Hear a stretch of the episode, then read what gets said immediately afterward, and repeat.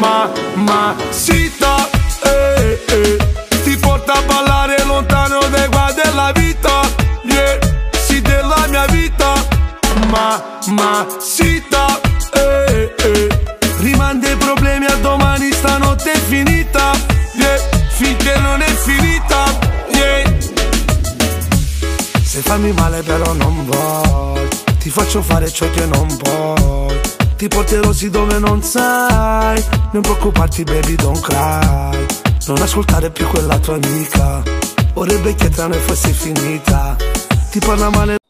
Buongiorno ragazzi, benvenuti a tutti, siamo qui, siamo, io sono Sogno Nerazzurro, sono in compagnia del mio socio Cuore Azzurro e siamo, innanzitutto parleremo del post partita di sabato, non abbiamo fatto ieri perché ieri era domenica, raga, domenica in domenica, parleremo della partita di sabato e poi parleremo delle notizie apparse oggi. Iniziamo con eh, inizio a dare la parola alla, all'altra faccia della medaglia, quindi prego Cuore Azzurro. Buongiorno ragazzi. Eh, partita Na- Napoli-Inter 1-1 che passa il turno in Napoli perché all'andata abbiamo vinto 1-0 fuori casa a San Siro. Non mi è piaciuto tanto la partita del Napoli perché ha sofferto troppo e, e si è schiacciato troppo in difesa, anche se abbiamo attaccato anche un po', però era me, mi è piaciuto più il Napoli de- dell'andata che il ritorno. Dobbiamo ringraziare lo Spina che ha fatto certi miracoli strepitosi, anche, anche se i primi due minuti ha fatto una papera strepitosa, ma poi si è, ri- si è ripreso e ha fatto se- sei miracoli strepitosi. Questa è la mia opinione. La mia opinione invece ragazzi è che a parte la partita di venerdì che è stata proprio un mortorio, proprio la partita di sabato è stata più diciamo più combattuta, più accesa come intensità, come giocatori, eccetera. Diciamo che è stata una sconfitta, non sconfitta perché la, la partita è finita in pareggio, è stata un'eliminazione eh, immeritata perché comunque durante tutta la partita ci sono stati alti e bassi, ma più delle volte ha attaccato l'Inter che ha dominato un po' di più sul Napoli. Però Diciamo che il Napoli ha attaccato più nel primo tempo che nel secondo tempo. Nel secondo tempo si è schiacciato solo in difesa. Nel primo tempo ha attaccato di più del secondo tempo. Il primo diciamo tempo del Napoli mi è piaciuto, ma del secondo mi è piaciuto solo Maximovic nel secondo tempo. Maximovic e Koulibaly e Ospina. Invece nel primo tempo mi è piaciuto Mertens, Insigne e Ospina che ha fatto quel rinvio proprio bello. Diciamo, finalmente Ospina è ritornato forse il vecchio Ospina, forse. Diciamo che con il modulo nuovo che ha, ha provato sabato conta col 3-4-1-2, diciamo che l'Inter eh, durante tutta la partita con Eriksen titolare ha dominato buona, buon- buona parte della gara, quindi significa che questo modulo potrebbe andare bene per l'Inter. Detto questo, ragazzi, eh, che dire, la, la qualificazione è stata non persa sabato, ma è stata persa l'andata a Milano. Diciamo che se la partita di andata la giocavamo come abbiamo giocata eh, sabato, ce la saremmo Non finiva secondo me 1-0, finiva o in pareggio saremmo giocata eh, o sui rigori perché i supplementari non si facevano oppure ce la saremmo giocata noi la finale. Però a parte questo, aspetta una domanda, quindi la finale, se, la- se in caso che la pareggiamo, andiamo subito sui rigori, senza supplementari in finale, sì. la finale non si fa, non si fanno i supplementari Ah, e quindi è una partita secca, quindi almeno così so. Poi non lo so, da qui che mettono delle regole speciali vedo le regole, come ho capito, in Coppa Sì, fanno i regole a, capi- a capo, di loro. Quindi, a parte questo, ragazzi, diciamo che più di tanto, a confronto di quello che dicono alcuni tifosi anche su dell'Inter eh, o del Napoli, cioè diciamo che il Napoli non ha rubato. Io mi sono messo pure i voti, i voti in testa dei giocatori del Napoli, Vabbè, poi dopo li, dopo li, diciamo i voti, poi parliamo un attimo. Sì. Diciamo che parecchi tifosi dell'Inter eh, o non Inter, eh, neanche del Napoli, hanno detto che il Napoli ha rubato. Assolutamente non è vero perché la partita è stata, come lo dice anche il risultato, è stata molto equilibrata. E se aveva rubato, il Napoli vinceva minimo 3, 4 o 5 a 1. Detto Non è questo, come i gobbi. esattamente, diciamo che il Napoli se l'è, se l'è meritata perché ha vinto l'andata. Diciamo, se guardiamo la partita, la partita di per sé di sabato è stata una, una espulsione eh, non meritata dell'Inter, però se guardiamo il totale, il Napoli ha meritato la- il passaggio del turno. E diciamo il, ehm, un augurio che faccio sinceramente ai, ai miei amici del Napoli, che sapete che ho molti amici del Napoli, tra cui il mio socio qui, e lo sa che io non, non provo niente verso il Napoli. Cioè, speriamo almeno che i Gobbi non alzino la coppa anche quest'anno. Quindi vi faccio l'augurio di alzarla almeno quest'anno. Un mio amico ha fatto anche il risultato esatto che ha detto che mercoledì noi perdiamo 8 a 0. Isa che io ho detto, no- non fate la figura di merda come, come al ritorno che che ci battevano 8 a 0 e poi 3 a 1. diciamo che tutta Italia mercoledì tiferà a Napoli, come sapete. Tutti i cara eh, fanno schifano la Juve. tutta Italia e poi soprattutto il fatto che i Juventini si credano, cioè credano che vengano il triplete quest'anno come negli ultimi dieci anni, ma vabbè, lasciamo stare questo, questa è 10 un'altra cosa. finali, 10 finali consecutivi in Champions, persi. Questo, il triplete, è un altro discorso. Detto questo, ragazzi, che, di- che vi devo dire più da parte de- su quando riguarda la partita? È stata una bella partita e come abbiamo detto il Napoli ha meritato perché se l'ha giocata bene all'andata. Sabato si sapeva che il ritmo era un po' basso sia per l'Inter che per il Napoli perché comunque dopo tre mesi che tu non giochi insieme ai compagni è come quando prendi la macchina dopo 4-5 mesi, cioè che comunque la macchina ha un po' di problemi all'inizio, però poi mano a mano riprenderà i ritmi di prima del lockdown. Sabato inizia il campionato, ci dovrebbe essere i recuperi. Tu Napoli contro chi deve giocare? Ma non so se fanno giocare No, no, Napoli non c'è nessun recupero, recuperano solo quelli là della venticinquesima giornata. Quindi recuperano, giocano Inter, Torino, Inter, Torino, Atalanta, Roma. Atalanta, Allora, aspetta, fammi vedere. non mi ricordo 3. tanto, vedi, vedi. Allora, giornata, che giornata è la giornata? Venticinquesima. Ecco, a partita te andrà la 26esima, ci sta. 25esima non ci sta. 22, 6, quando è? 22 giugno, quando è? Domenica. No, 22 giugno è lunedì, lunedì inizia la Serie A, però quella là intera. Invece sabato, sabato, sabato recuperano. quindi la Serie A, ragazzi, vera e propria inizia lunedì, perché sabato e domenica ci saranno le partite quella di recupero. Anche se qua non le porto, però ci dovrebbero essere. Comunque, a parte questo, Giocheranno due sabato e tre domeniche perché sono cinque partite da recuperare. che che qua non le porto, non ho capito il perché. Ma comunque, tu, allora, tu per quanto riguarda, nel frattempo io cerco le partite che devono recuperare, che sensazioni hai nel, per la partita di dopodomani contro la Juve? Cioè, che sen- a tu a- da tifoso napoletano, cosa provi affront- che devi affrontare la Juve? Allora, a vincere, a vincere è difficilissimo, però io spero di un pareggio e di vincere ai rigori. Io questo spero. Ma io pareggio o rigori, l'importante è che sappiate che tutta Italia tifa per voi. Quindi non deludete, Pure tutta Italia, Mastragio lo tiferà.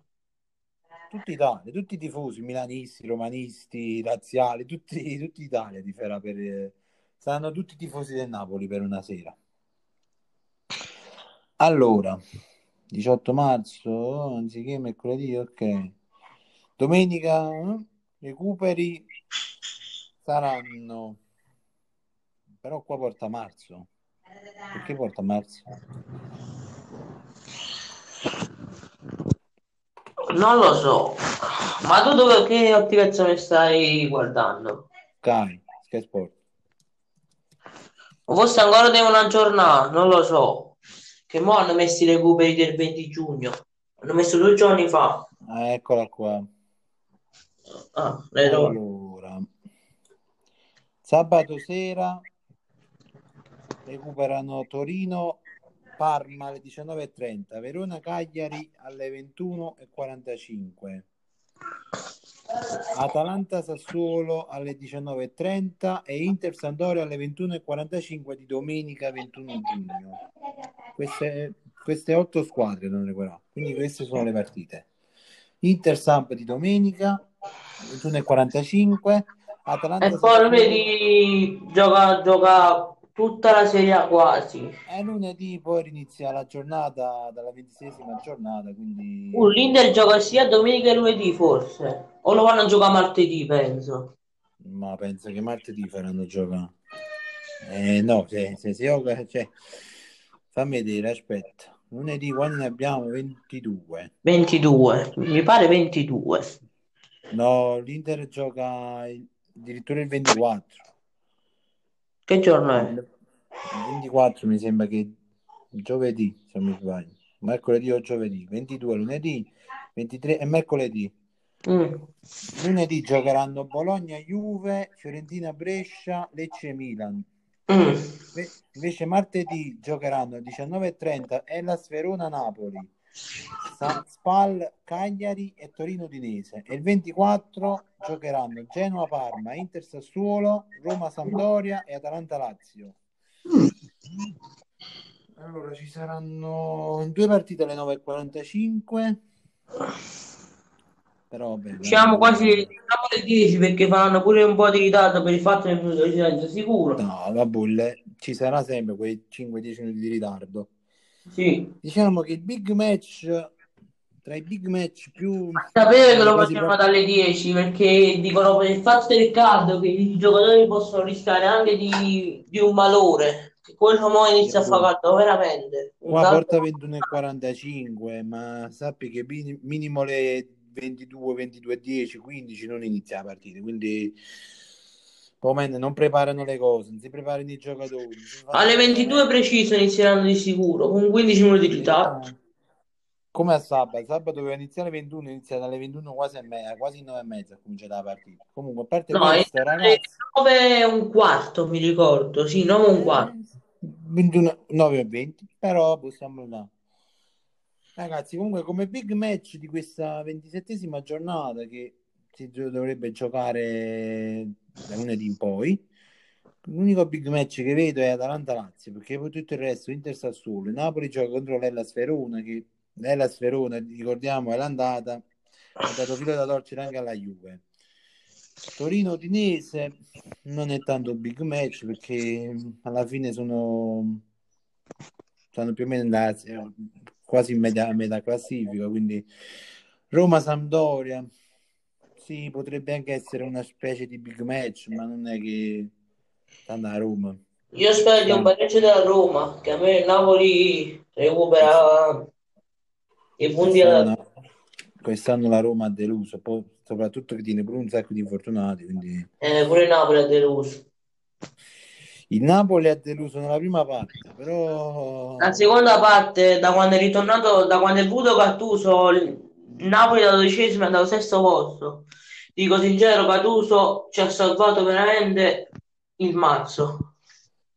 Ancelotti cioè, non- come allenatore è, è- è Allora, bravo, allenatore forte, è bravo, però nelle squadre medie mm, non è buono, non è buono ed è, è, è da stare con per squadra forte. Ancelotti stare, solo su- o sulla Juve o sul Barcellona, o sul Real Madrid. Deve stare su, su squadre che diciamo hanno budget quasi illimitato come il Real che cioè tu ci dici un nome chi il pack tu, tu vai a accattare subito ma squadre come il Napoli, come l'Inter, ma pure la Juve, perché la Juve non è che tiene proprio un budget illimitato, però rispetto a Real Barcellona sì, cioè la, rispetto a Inter e Napoli la Juve è più soldi, però non è che è proprio illimitato. Stanno pagando ancora a Ronaldo, che da poco sono tre anni che sta qua, quindi... Detto questo, ragazzi, poi vediamo. Allora, stavamo parlando di della partita di mercoledì. Mercoledì, ragazzi, ha parlato anche il, um, un ex del Napoli, Aronica, Salvatore Aronica, che ha segnato un, un'epoca decisiva del Napoli in Serie A e ha detto il Napoli di Gattuso ricorda un po' il Napoli di quando giocavo io. Non mi ricordo l'allenatore chi ci stava all'epoca. Finale... Mi pare, mi pare allenatore Torino, non mi ricordo, stiamo allenatore Torino, non mi ricordo chi era, aspetta. Mazzarri. Eh, sì, Mazzarri stava. Eh, che allenatore, mamma mia. No, Ogni prima Mazzarri era un bravo allenatore, non so mo che cazzo sta succedendo. Prima Mazzarri, Mazzarri- ricordi? ogni cosa che succedeva, ogni volta che la Juve, eh no, abbiamo perso perché c'era la pioggia, c'era... inventava solo scuse, specialmente quando poi arriva all'Inter. Vabbè, a parte questo, diciamo che Aronica ha detto il Napoli ci... per la finale sarà una finale incerta perché eh, ovviamente non è che affronta una squadretta, affronta la Juve, però se gioca come ha giocato quando l'ha affrontato in campionato, ci sono buone speranze di vedere il trofeo in mano agli azzurri quest'anno. Ovviamente tutti gli ex, ma come ho detto, tutta Italia. E mi diciamo, manca la Coppa Italia, pare che ci qualifichiamo anche in Champions, sì. No, no. La Coppa Italia non serve per la Champions. La Coppa Italia serve per l'Europa League, non per la Champions. Ma, boh, ma tanto poi il Napoli già si è stesso posto, cioè il Napoli come stiamo già è qualificato, solo che se deve fare i preliminari. No, no, perché no. Il Napoli... Preliminari, neanche preliminari. perché- No, no, no, i premi lami, eh, quando è rosso sono i premi lami, i, i I premi... preliminari si fa dal settimo posto perché ci sono quattro posti in Champions, insomma, mi ero dimenticato. Diciamo che No, eh, sesto posto il Napoli, settimo è Milan. eh, ti ho detto che i preliminari si fanno dal settimo posto, mi ero dimenticato che ci sono Ah, quindi. Roma e Napoli stanno, eh, Roma e Napoli stanno sui fasi gironi di- del- dell'Europa League allora. In realtà ci sarebbe anche il Milan, però nell'Atalanta, c'è il Milan-Atalanta che più o meno girano lì, però non si sa. Gattuso ha detto che vuole provare un'impresa in Serie A. Ha già dichiarato quando stavamo ancora in quarantena, ha detto che in caso di riprendere il campionato vuole provare un'impresa per andare almeno al quarto posto in, in posto in Champions. Vuole provare un'impresa, un miracolo. Beh, oddio, per andare sarà un miracolo, sì, perché comunque per andare in Napoli quarto posto le deve vincere tutte e l'Atalanta le deve perdere, perché ricordiamo che l'Atalanta attualmente è quanto posto e non so quanti punti di differenza è stata al Napoli. No, beh. No, Eh, quindi cioè, l'Atalanta deve perdere minimo tre partite e il Napoli le deve vincere tutte. Da mo fino alla fine del campionato deve vincere tutte. Perché se, se eh, magari il Napoli o pareggia o perde, l'Atalanta vince, questo quarto posto secondo me non arriva. L'arbitro della finale sarà Doveri che dirigerà Napoli-Juve. Le probabili formazioni, guarda, già ci stanno le probabili formazioni. Mm. Nella finale di Coppa Italia, vediamo un po'. Mio caramella è titolare. Eh, Napoli 4-3-3, Meret, Di Lorenzo, Maximovic, Oi. Koulibaly, Mario Rui, Fabio Ruiz, Demme, Zielinski, Politano, Mertens, Insigne. Mentre la Juve, anche la, la Juve adotta il 4-3-3 con Buffon, Danilo, D'Elite, Bonucci, Alexandro, Chedira, ben, Bentancur, ah, c'è anche il ritorno di Bentancur titolare, Matuidi, Quadrato, Ronaldo e Dybala. Diciamo che la Juve con Dybala, Quadrato e Ronaldo sarà tutta a trazione anteriore, diciamo, tutti in attacco. Per quanto riguarda la partita di sabato, sono stati 7,1 milioni di telespettatori incollati per la partita Napoli-Inter, ha superato di gran lunga quella di Juve Milan. 7 milioni, mamma mia. 7,1 milioni, ragazzi. Perché comunque Napoli-Inter è stata comunque una bella partita. La partita più bella. Invece Juve-Milan era, La era più, adatta... noio- la più noiosa mai vista nella mia vita. Juve-Milan era adatta per chi voleva fare un pisolino, quindi si metteva là, è stata proprio noiosa. La Juve difendeva che lo 0-0 perché passava. Sì, 0-0 si passava, lo 0-0. E il tuo presidente, Valerio De Laurentiis, con Giuntoli, hanno rilasciato una dichiarazione su Sarri. Giuntoli ha detto sarà un piacere batterlo in finale di Coppa Italia. Diciamo che parlare prima che si inizia la partita sarebbe un po' un segno di sfortuna, di sfiga, però specialmente dire battere perché comunque la Juve non è che affronti una squadretta comunque. Invece De Laurentiis ha detto Sarri mi fece incazzare con la scusa dei soldi, se ne andò per la scusa dei soldi, ma lui aveva già un contratto con la Juve. Era vero, è vero sta cosa, già avevo un contatto con la Juve. Mentre sulla finale di Coppa Italia ha rilasciato alcune dichiarazioni anche Alberto Zaccheroni, ex mister. Finale Coppa Italia, Juve favorita sul Napoli. Se- ma se, no, mi dà fastidio quando dicono Juve favorita sul Napoli. O Napoli non è scarso. O Napoli fa sulla... non è, non è questo quello, perché comunque la rosa della Juve è tre volte superiore a quella del Napoli, è quella che si, si intende, che, che è favorita.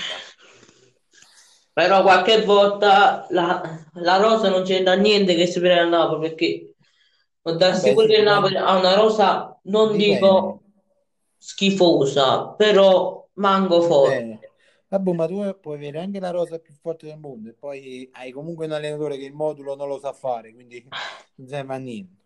Cioè, è, sempre il calcio, il pallone è rotondo, come si dice. Calciomercato, Napoli, Alerio De Laurenti svela le mosse di calciomercato. Ciro Mertens, Koulibaly e Faber Ruiz per il fatto. Ciro Mertens per lui fa un- ovviamente un'eccezione. Lui è uno scugnizzo. Rinnovare il contratto a un calciatore di 33 anni non rientra nelle nostre abitudini, ma Mertens è stato semplice e naturale.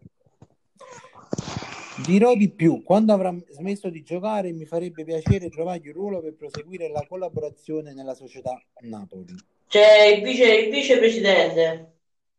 O vicepresidente o, Eh, o qualche ruolo tipo ha detto No, so, De tipo- Laurentiis ha, ha dichiarato che se, se vuoi, se, se quando ti ritiri e vuoi essere il mio vicepresidente, io sono contento. Così ha detto De Laurentiis. Ma il vicepresidente non penso che lo può far diventare perché il vicepresidente è il figlio di De Laurentiis, però Un braccio destro di De Laurentiis, come si dice? Eh, a meno che la De Laurentiis non c'è del Napoli al figlio, quindi c'è alla fine come Zembis, però car- con le carte fa, fa- fa sembrare che comanda il figlio e quindi De Mertens può diventare il vicepresidente del figlio, a meno che, però non si sa. Fabian Ruiz e Koulibaly. Fabian ancora tre anni, Koulibaly due. Dov'è il problema? Se si presentassero il City o lo United o il Paris Saint Germain con 100 milioni ci penserei ed è probabile che partirebbero, sempre se la loro volontà fosse quella di andarsene. Insomma, il prezzo è fatto. Un'offerta di 60 non la prendo nemmeno in considerazione. Io sono solito, se avessi voluto vincere lo scudetto a ogni costo, oggi mi ritroverei con 300-400 milioni di debiti.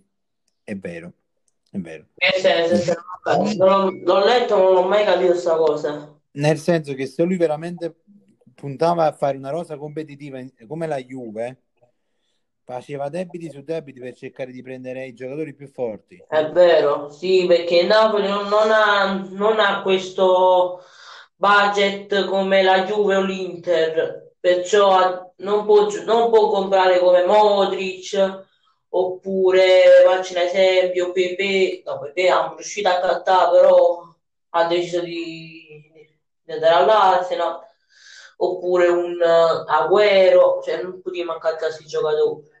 Perché ricordiamo che per fare una rosa Ha ragione il competitiva, cazzo pure De Laurentiis.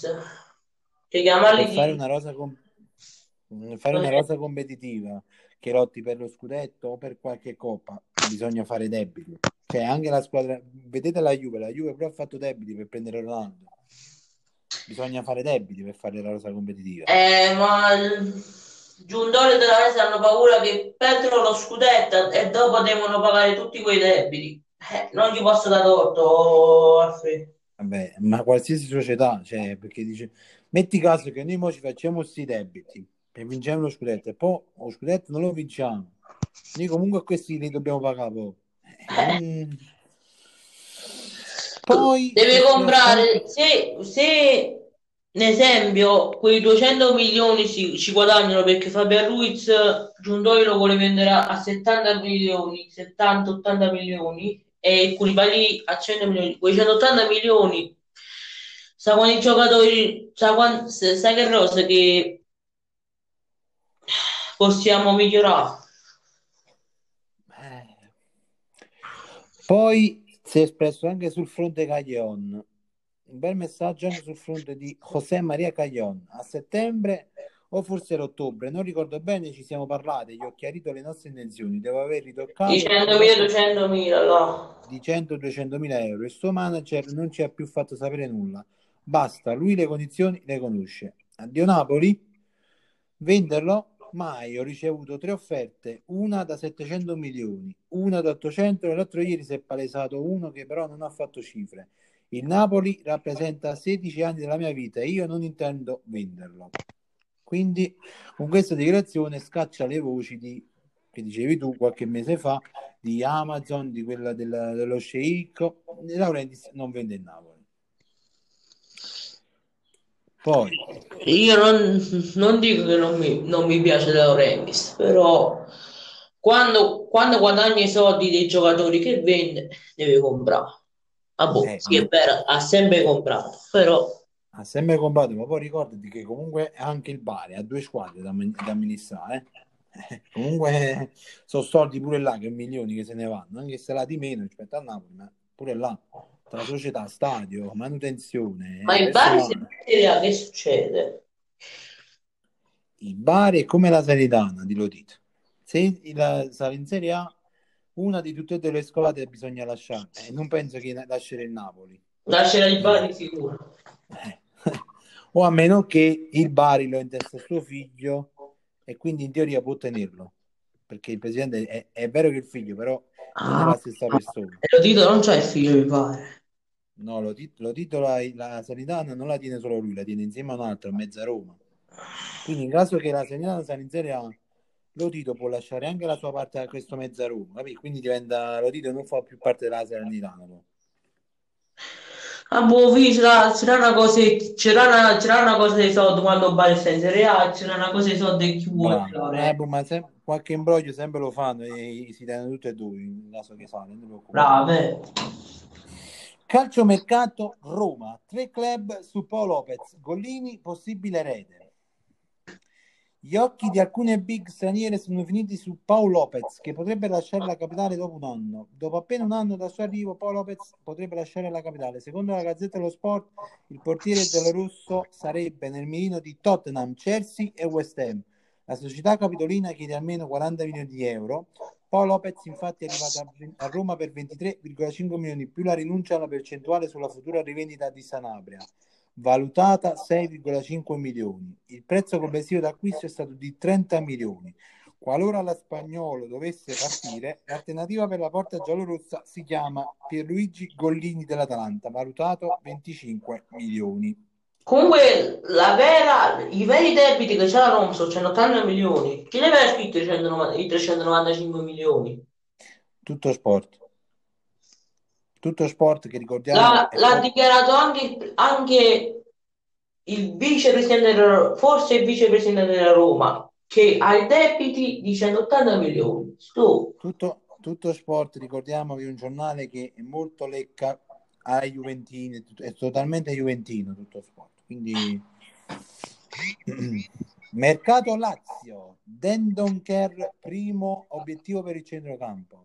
Bello. Il, pri- il primo obiettivo della prossima stagione è Dendonker gigante in forza al Wolverhampton. La Lazio si Eh, c'ha tornare 20 in- anni questo.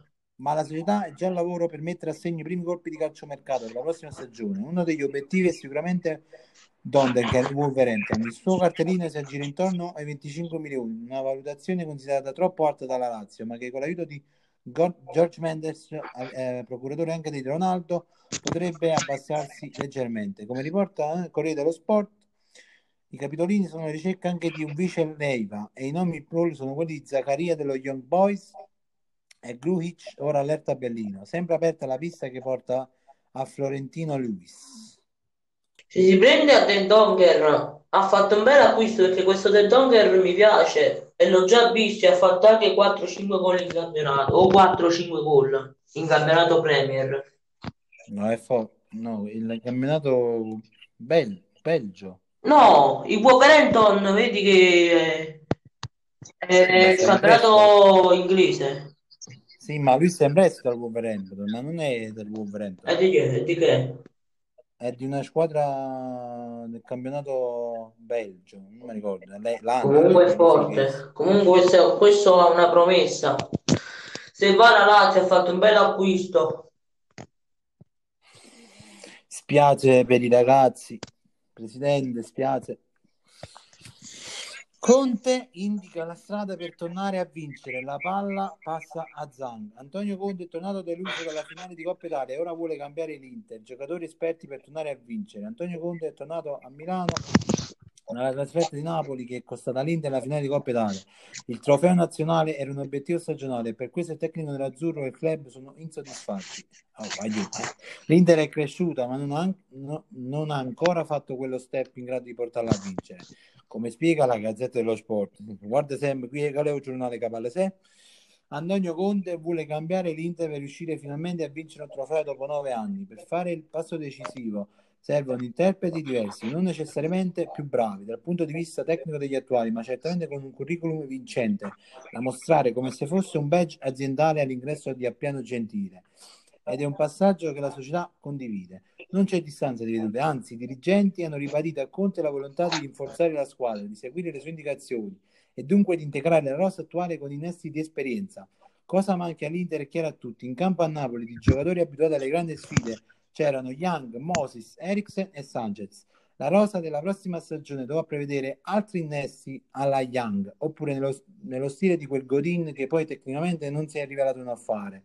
Quando si pensa a giocatori esperti, il primo nome che viene in mente è quello di Arturo Vidal, ma il cileno attualmente non è una priorità per il club nerazzurro. Conte ha dato da tempo le linee guida per questo il pallino in mano ce l'ha Steven Zang, il presidente, che da Nanchino è stato costantemente in contatto con i dirigenti, sia sul piano della sicurezza Covid, sia nel consueto punto post partita. Non basta la soddisfazione per il bel gioco espresso, non basta ragionando in ottica prossima stagione, sia chiaro, Conte vuole un'asticella ancora più alta al club, dimostrare la capacità di accontentarlo, perché Marotta al secondo anno di Juventus cominciò a vincere e perché non è immaginabile un Conte che l'anno prossimo vorrà scattare ancora dietro alla Juve ai nastri di partenza. Mm, Conte no, ha un po' esagerato perché lo so che non può dietro la Juve, però l'Inter mo sta crescendo. Cioè, ma infatti, infatti non ha detto quest'anno, dall'anno prossimo vuole l'Inter ancora più, più competitiva, non ha detto quest'anno. No, è anche per l'anno prossimo. L'Inter sta, sta crescendo, cioè deve dare un po'... Ma, ma metti, metti, conto che comunque l'anno prossimo alcuni giocatori se ne vanno. E quindi devi, devi comunque comprarli sì. altri giocatori. Poi Vediamo un po', parliamo un po' nel frattempo di calcio internazionale. Io, parliamo io di Liverpool. Ne vogliamo dire i voti de- della partita? Dopo, dopo, dopo li, vediamo, diamo all'ultimo, li diamo all'ultimo. Il Liverpool, il Liverpool pensa in grande. Il prossimo mercato è entrato già nel vivo con il Chelsea, piglia tutto, ma le altre non rimangono certo a guardare. Il Liverpool starebbe programmando un doppio colpo da 120 milioni di euro dal Wolverhampton. Secondo quanto, Secondo quanto riportato dal The Sun, i Reds avrebbero messo nel mirino Ruben Neves e Adama Traoré. Il Liverpool potrebbe spesso imbastire una trattativa con i Wolves, che per il momento non si sono ancora sbottonati sulla vicenda. Sotto 20 milioni. Potrebbe essere anche l'interesse di Wolverhampton. E mi capite che sta scritto? Mm? No, aspetta, Che su Traoré, su Traoré ci potrebbe essere interesse sia del Napoli che della Juve. Sì, del Napoli ci, ci sta, però se se ne va Callecon l'interesse ci sarà ancora di più, ma se non se ne va Callecon, se l'interesse si leva. O Caglion o Koulibaly, che è uno che, che porta soldi, una cessione che porta soldi.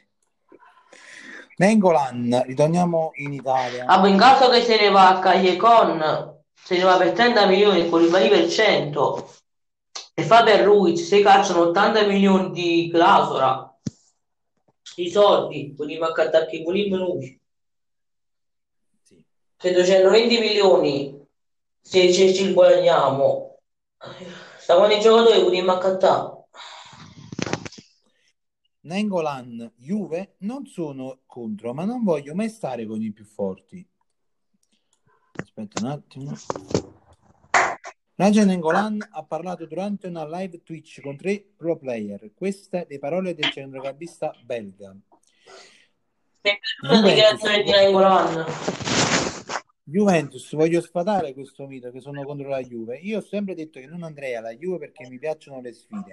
Non voglio mai stare con i più forti. La cosa più bella è prendere una squadra e portarla in alto. Poi ora i Juventini mi diranno che è la Juve a non volermi, ma va bene così. Ora i tifosi della Juve mi fanno anche i cori contro, ma la verità è che sono soltanto rimasto coerente con ciò che ho detto in passato. Aiuto, applauso a, mm, a Nainggolan che ha detto la meglio cosa, non voglio stare più forti, come a quello a, a quel- a quella nota di, di Milik che vuole andare subito alla Juve. Conte, mi sarebbe piaciuto lavorare con Conte. Amo le persone che parlano chiare. Lui è, lui è uno che ti dice le cose in faccia. Con me è sempre stato trasparente sin dall'inizio. Vedremo il prossimo anno come finirà. Tu dici che tornerà Nainggolan all'Inter? Secondo me sì, perché da quello che hanno detto anche Marotta, che sabato prima della partita gliel'hanno chiesto cosa ne pensa di un futuro di, di ritorno di Nengolan. Lui ha detto vedremo. Nengolan comunque attualmente è, anco- è in prestito al Cagliari, ma il cartellino è ancora nostro. Vedremo il mister cosa deciderà su- alla fine del di questa stagione e ne parleremo. Secondo me tornerà. Poi non lo so. Le dichiarazioni di Leonardo, direttore sportivo del Paris Saint-Germain, sulle operazioni di calciomercato del club e sul futuro di Mbappé. Intervistato alle Parisienne, Leonardo si è espresso a proposito dei movimenti di calciomercato del Paris Saint-Germain. Ecco le parole del direttore sportivo dei campioni di Francia. Campioni a tavolino, diciamo, perché è venuta la stagione. Dovremmo essere creativi, trovare buone soluzioni e non troppo costose, le sue parole, con piccoli tocchi a dispetto delle partenze. Il livello del nostro organico resterà competitivo. Molti nomi circolano attorno a quello del Paris Saint-Germain, ma non sono state fatte offerte. Non è il momento. L'interruzione è stata brutale, penso, penso siamo ancora in questa prospettiva. Sostituire giocatori come Thiago Silva o Cavani non sarà facile. Ripartiremo da un anno di transizione. Cioè così Ma ci sarà un ritorno al Milan se sai. Mm. E il fu- Mbappé è il futuro del Paris Saint Germain. Non credo ci saranno trasferimenti di 100 milioni. Nessuno potrà spendere tanti soldi, nemmeno noi. Quindi, probabile su questa direzione il, il rifiuto del Paris Saint di pagare 100 milioni, come si diceva per Koulibaly, ma non si sa. Comunque. Ma vedi che forse li può cacciare o il Manchester United o il Liverpool i 100 milioni per Koulibaly. Quindi Boh, lui ha detto che nessuna squadra dopo il, dopo il ehm, io credo che il Manchester United sta pensando di cacciare i 100 milioni perché vuole provare tutti i costi a Koulibaly. Anche il Liverpool, stessa cosa. non lo so. Colpo del Milan dal Lione. Chi è? Chi si è cattato? Lunedì le visite mediche, nonostante Calulu, l'incertezza che regna nell'universo, Calulu, Calù, cazzo? si tratta di Pier Calulu, che sembra ormai eh, a dire a Lione per trasferirsi in Serie A. Gianluca Di Marzio fa sapere che l'operazione condotta da Maldini e Massara sta per concludersi. Manca solo l'ok definire il giocatore atteso a Milano già lunedì, quindi oggi. Anche se Sport Medici Ma chi è questo però giocatore? Calulu ha brillato in Youth League, ma non ha mai esordito in prima squadra con il club francese. Alto 1,84, può giocare anche sulla fascia sinistra da centrale di difesa. Su di lui sembra che ci fosse anche l'interesse del Bayern Monaco e del Dortmund. Ma, vabbè. Cioè, pure io posso dire, accatta un la serenità, dice, oh, lo sapevi che su quel giocatore ci stava anche il Napoli, ci stava anche il Real Madrid, poi prende proprio, vabbè. Sì, non è mai giocato neanche per la prima squadra. Cioè, comunque, Figurati. vabbè. Vabbè. Eh, infortunio shock per Muslera, frattura di piede e tibia per il portiere del Galatasaray. L'ex portiere della Lazio è stato trasportato d'urgenza in ospedale dopo aver rimediato una doppia frattura di piede e di tibia. Muslera tornerà a calciare a calcare il campo da gioco nel 2021. Uh! Addirittura. La faccio kids. Un anno di stop. Ma Gomez là, Chi? Angel Gomez, non ritorna più. Ma che ne so. Quello là del eh, Everton. Ma che ne so, quando non ritenete. Sarri prepara la grande sorpresa, una mossa inaspettata per affrontare la sua ex squadra. Maurizio Sarri prepara la grande sorpresa, una mossa inaspettata per Napoli-Juve, valida per la finale di Coppa Italia. Secondo, sembra la gazzetta dello sport, ci si stronzate, Eh, ha iniziato già a proiettare lo sguardo verso la finale di Coppa Italia in programma mercoledì 17 giugno. Mirino puntato anche sulle probabili scelte di formazione di Sarri.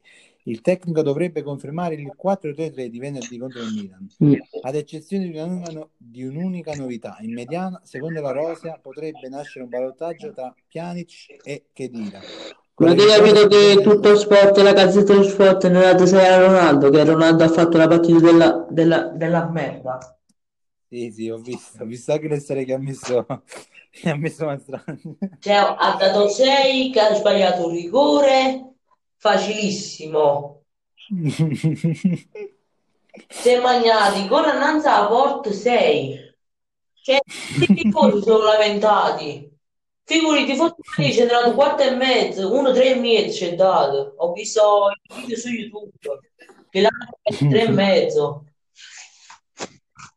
C'è sono Arthur, proprio le, le cacuri dei giornalisti di Ronaldo o della Arthur, Arthur Juve, nuovo confronto tra il brasiliano e il Barcellona. Le ultime notizie legate all'obiettivo della Juve.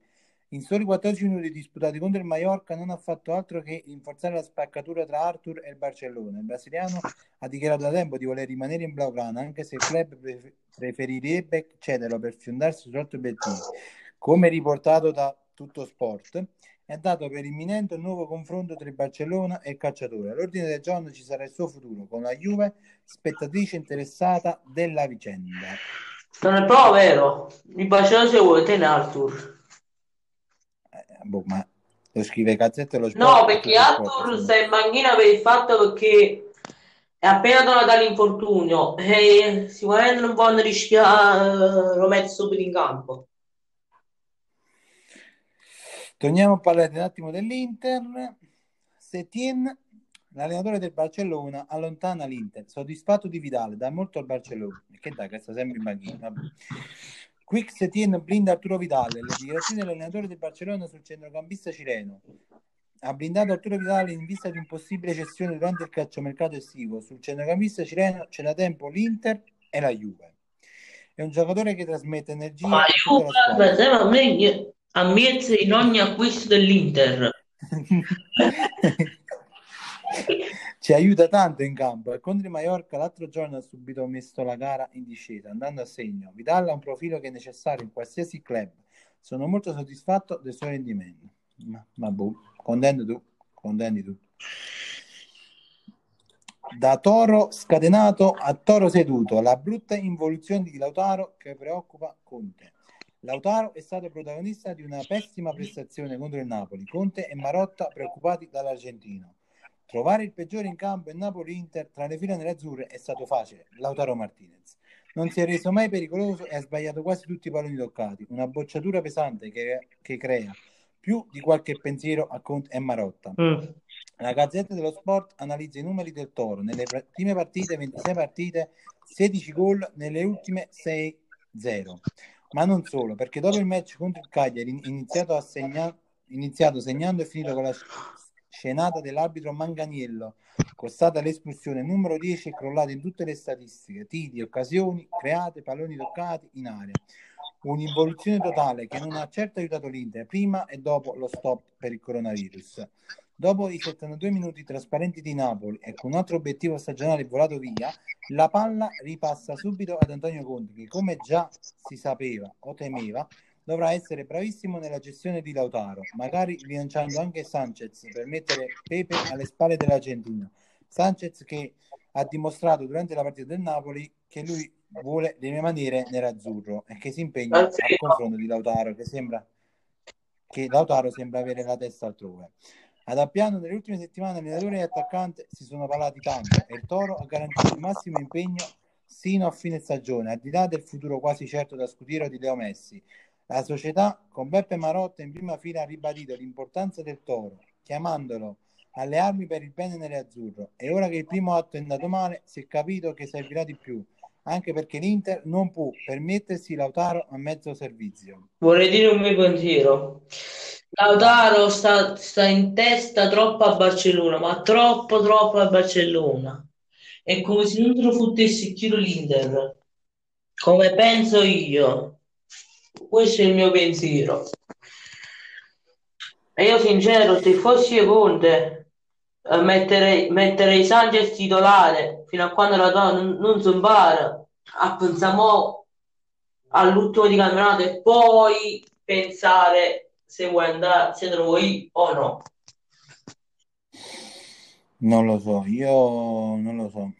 Cioè, io non, non so come, se ero io allenatore, come gestivo questa situazione conoscendomi, secondo me la gestirei in modo proprio stranissimo. Cioè, come fa, faccio, se ero io ci facevo fare come i caldi, lo mettevo in banchina, tu stai lì buono buono, ogni tanto ti faccio qua, però... Passiamo, cambiamo argomento, ma passiamo al Milan. L'attaccante Ibrahimovic lavora per il rientro in campo, ecco in che data potrebbe tornare. Il recupero dall'infortunio procede fluido per Zlatan Ibrahimovic che scalpita Milanello per entrare nel più breve tempo possibile. Secondo la Gazzetta dello Sport, oh, guarda caso, tutte le notizie della Gazzetta dello Sport. Lo svedese si sta allenando duramente in questi giorni e potrebbe tornare a disposizione di mister Padre Pioli già a partire dalla pro- partita del prossimo 28 giugno contro la Roma. Nel frattempo a sostituire lo svedese ci sarà Hunter Rebic, l'attaccante croato gode della stima del mister nonostante il triste episodio contro la Juve. Vabbè, poi c'è sta notizia che mi dite già Calulu va veloce, eh? può coprire tre ruoli, non ci interessa. Come sarà San Siro post-Covid? San Siro si prepara ad accogliere nuovamente una partita di calcio dopo oltre tre mesi di stop a causa dell'emergenza coronavirus. Il primo appuntamento è Inter-Sampdoria di domenica prossima. Mentre il Milan scenderà in campo con la Roma la domenica successiva, 28 giugno. Le due società, scrive il Corriere dello, della Sera, stanno mettendo a punto gli ultimi operativi dettati dal protocollo della FGC per la ripresa del campionato, dopo aver concordato con la Questura e il GOST, il gruppo operativo della sicurezza, il numero di persone che potranno avere accesso al Meazza. Il protocollo ne prevede tre, 300, ma lascia dei margini di flessibilità perché ogni impianto sportivo è diverso. San Siro ha 156 tornelli e 50 uscite di sicurezza, dunque la richiesta sarà quella di aumentare di qualche decina il numero di persone adibite alla sicurezza tra steward, vigili del fuoco, personale sanitario e forze dell'ordine, fino a circa 320-330 persone in tutto. I calciatori saranno sottoposti ai controlli dal medico sociale, quindi potranno saltare quelli all'ingresso, previa certificazione medica. La supervisione sanitaria è dedicata al San Raffaele di Milano, che ha giocato un ruolo importante anche per quanto riguarda la sanificazione dello stadio. Per quanto riguarda le squadre, si, ci saranno percorsi separati per i padroni di casa e gli ospiti. Gli spogliatoi saranno raddoppiati. Quando giocherà l'Inter, i nerazzurri potranno usare anche gli spogliatoi del Milan e viceversa. Così si rispetterà il distanziamento di un metro. Negli spazi dedicati ai massaggi e alla fisioterapia, i lettini saranno separati da una lastra di plexiglass. Per permettere la doccia in sicurezza è stato smontato un soffione sì e un altro no. Per le panchine si utilizzeranno invece anche posti riservati al pubblico, spazi inutilizzati che serviranno ad ampliare le panchine delle due squadre in modo da garantire il pubblico. Eh, in modo da garantire il metro di distanza tra un calciatore e l'altro. Ultimo punto sulla tenuta del campo, tra una partita e l'altra si arriverà ad agosto con temperature torride. Per questo chi gestisce San Siro ha cambiato l'erba del campo e ha comprato una grande quantità di zolle più resistenti al caldo, in modo da avere un ricambio nel caso di danneggiamenti. Eh, Questo... Metteranno a tota i tifosi? No, no, i tifosi non entrano mo. Queste persone, 330, 330 persone, eccetera, sono tra medici, quelli che lavorano nella società, nel Milan, nell'Inter, o che ne so, per esempio quelli del Napoli, tutti, capi, tutti le persone che, delle due squadre che lavorano in società. Ah. I tifosi non, prima di, di settembre-ottobre non li fanno entrare, anche se pochi, entreranno poche persone, ma non li faranno entrare. Io sento che da dicembre fanno entrare i tifosi. Settembre... Io, sentito, io ho sentito da settembre-ottobre, ma non lo so. Perché dicono che a dicembre dovrebbe cambiare totalmente, perché settembre-ottobre non, è, non si cambierà totalmente, si cambierà al 70%, così ha detto tutti gli scienziati d'Italia hanno detto. Poi non so.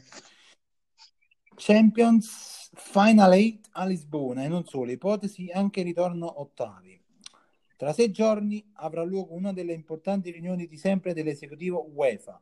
L'agenda è così ampia che i lavori sono stati divisi in due, gio- due giorni. Mercoledì 17 giugno si parla di coppe, Nations League e Under 21, giovedì 18 di Mondiale in Qatar e Fair Play. Per quanto riguarda Champions League ed Europa League, si può escludere la possibilità che i tornei vengano conclusi integralmente. Far viaggiare le squadre per l'Europa può essere un bel problema per questioni di contagio, vincoli alla dogana e il resto. La formula Final 8 sembra la favorita sulla 4. Il quotidiano tedesco Bild ha suggerito addirittura le possibilità che anche il ritorno degli ottavi Juve-Lione e Barça-Napoli possa svolgersi nella fase finale allargata, che diventerebbe un mini torneo. La sede della principale competizione europea per club dovrebbe essere Lisbona, favorita su Francoforte, ma la Germania potrebbe rifarsi ospitando il torneo finale dell'Europa League.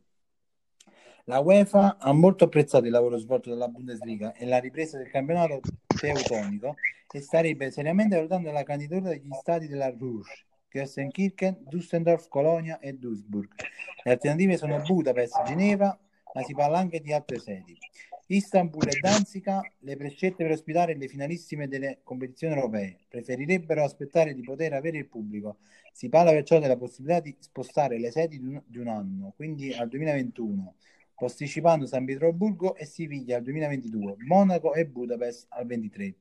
Quando si gioca? Per la Champions League l'idea è anticipare la finale rispetto al 29 agosto, anche per dare respiro alla prossima stagione. Una Final 8 può svolgersi dal 19 al 26 agosto. Per l'Europa League invece una possibilità è di giocare tra il 10 e il 17 agosto, dopo il ritorno degli ottavi, con Inter Getafe e Roma-Siviglia in gara secca.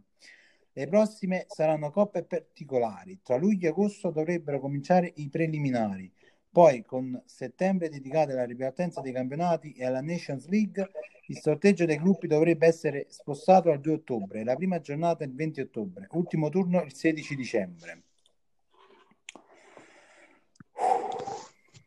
Cosa ne pensi? È giusta la cosa, perché per il fatto di, di viaggiare fuori dalla tua fuori dalla loro nazione comunque rischiosa. Quindi, però diciamo che non so è rischioso per Zane, però è anche ingiusto fare, diciamo, le, giocare le partite in gare secche. Cioè, per esempio, Napoli-Barcellona passa a vincere, fa un gol il Barcellona o fa un gol in Napoli, il Barcellona è eliminato. Cioè, sarebbe è più bello, però è anche. Io sì, dai quarti di finale faranno così perché gli ottavi di finale già hanno fatto l'andata. Eh, ma non, eh, ci sono alcune squadre che non hanno giocato. No, hanno giocato tutti all'andata. No, qua sta scritto che alcune squadre devono recuperare. Poi non lo so. Champions, deciso il luogo delle Final 8 che sarà a Lisbona. Per l'Europa League è stata invece scelta la Germania. Portogallo per la Champions League e Germania per l'Europa League. Come riportato da Sky Sport, la UEFA avrebbe così deciso per il proseguo delle competizioni. Faranno andata io già ho letto, ho letto una cosa, faranno l'andata solo agli ottavi, poi dai quarti finali in poi faranno gare secche, come, le finali, come la finale. Le Final 8 di Champions si giocheranno a Lisbona dopo aver concluso gli ottavi, invariate quindi le sedi delle partite di ritorno di Juve e Napoli. L'Europa League avrà la stessa formula ma in Germania. La Supercoppa europea sarà disputata a Budapest, in Ungheria. Ma addirittura pensa alla Supercoppa, non è una finita Champions dell'Europa League. Vabbè. E ragazzi, che dire più? Mm, non c'è quasi più nulla da dire qua. Abbiamo detto tutto. L'UEFA, l'ultima notizia, l'UEFA punta a riaprire gli stati e i tifosi per le coppe. L'UEFA punta a giocare con un minimo di pubblico negli stadi le fasi finali di Champions ed Europa League e questo sarà un fattore importante, se non decisivo, nella scelta delle sedi che prenderà il comitato esecutivo del 17 giugno, al posto di Istanbul e Danzica, lo riporta Lanza. Al momento la capitale portoghese, Lisbona, è considerata la soluzione più concreta per ospitare la Final Eight di Champions, mentre per l'Europa League si pensa a Francoforte ed altre tre, tre città della Germania. Gli ottavi si disputeranno nelle sedi previste, non come prospettato in sede unica. I prossimi giorni saranno fondamentali per capire quali paesi potranno dare garanzie su un'apertura parziale e programmata degli stati. Con il calendario stravolto dall'emergenza coronavirus è ormai scontato il format accorciato con quarti e semifinali in gara secca. Prima della finale, mentre si disputeranno dove è previsto le sfide di ritorno degli ottavi di entrambe le competizioni, salvo diverse disposizioni dai governi nazionali. Detto questo, ragazzi, io direi che non c'è più niente da dire. Abbiamo detto tutto. Champions, Europa League, Serie A. Vediamo, io personalmente vi do appuntamento a mercoledì per il post partito o il pre partita. Vediamo Venturino cosa vuole fare, se vuole, dare, vuole fare anche il pre partita dando le formazioni ufficiali oppure diamo io, vorrei, io vorrei fare anche una live. Facciamo una live? Ok, una live tutta Italia, ragazzi, mi raccomando, se non siete tifosi juventini, mi raccomando, mercoledì tutti a tifare Napoli. E forza Napoli! Detto questo, ragazzi, un saluto a tutti e come dico sempre, alla fine di ogni podcast, sempre forza in, sempre e comunque. E sempre e comunque forza Napoli. Ma, ma, sita, eh, eh, ti porta a ballare lontano dai guai della vita, Ma, ma, sita eh, eh. Rimanda i problemi a domani, stanotte è finita yeah. Finché non è finita yeah. Se fammi male però non vuoi Ti faccio fare ciò che non puoi Ti porterò sì dove non sai Non preoccuparti baby don't cry Non ascoltare più quella tua amica Vorrebbe che tra noi fosse finita Ti parla male